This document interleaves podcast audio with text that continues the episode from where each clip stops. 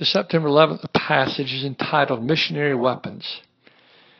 It's taken from John 13:14. If I then, your Lord and teacher, have washed your feet, you also should wash the feet of others. One of my favorite uh, uh, slogans is the true test of a servant's heart is how you respond when you're treated like a servant.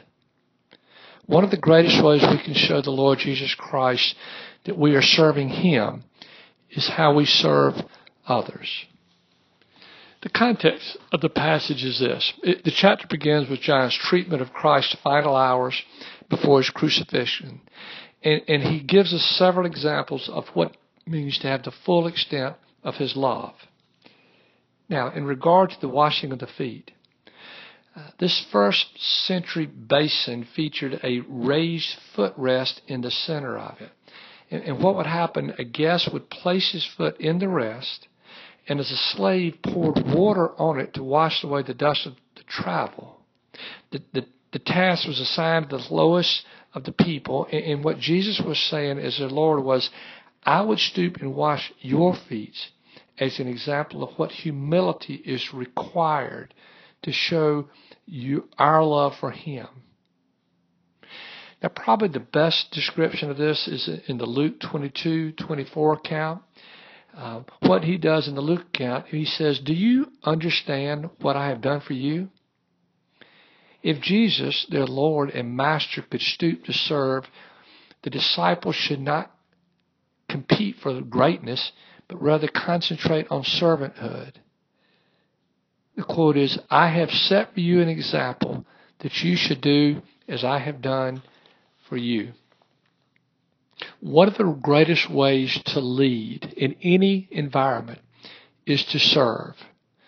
To lead others, one must serve others. I have a good friend who has a very large corporation, I think about 6,000 employees.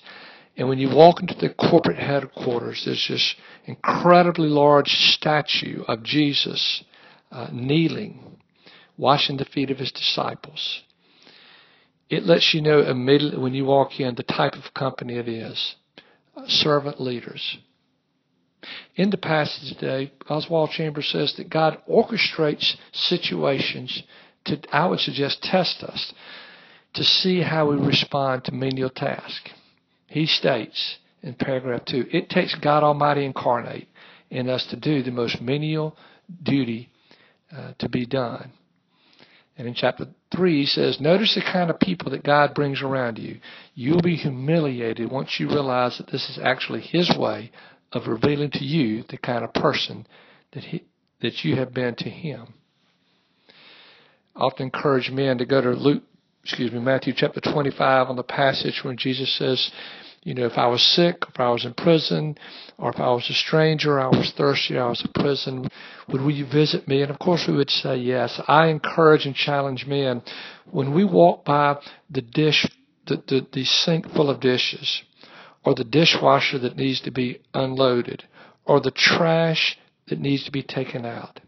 Would we take them out and clean for Jesus? Oh, absolutely. Well, Jesus says, if we're not doing it for our spouses, then you're not doing it for me.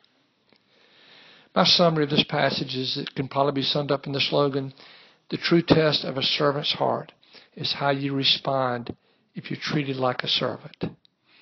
Are you willing to show the Lord Jesus Christ your love for Him by serving others?